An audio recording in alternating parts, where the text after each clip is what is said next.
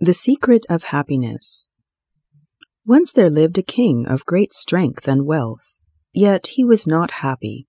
He told his servants to find him things to make him happy, but each came back saying, Nothing in the world can match the wonderful things you have already.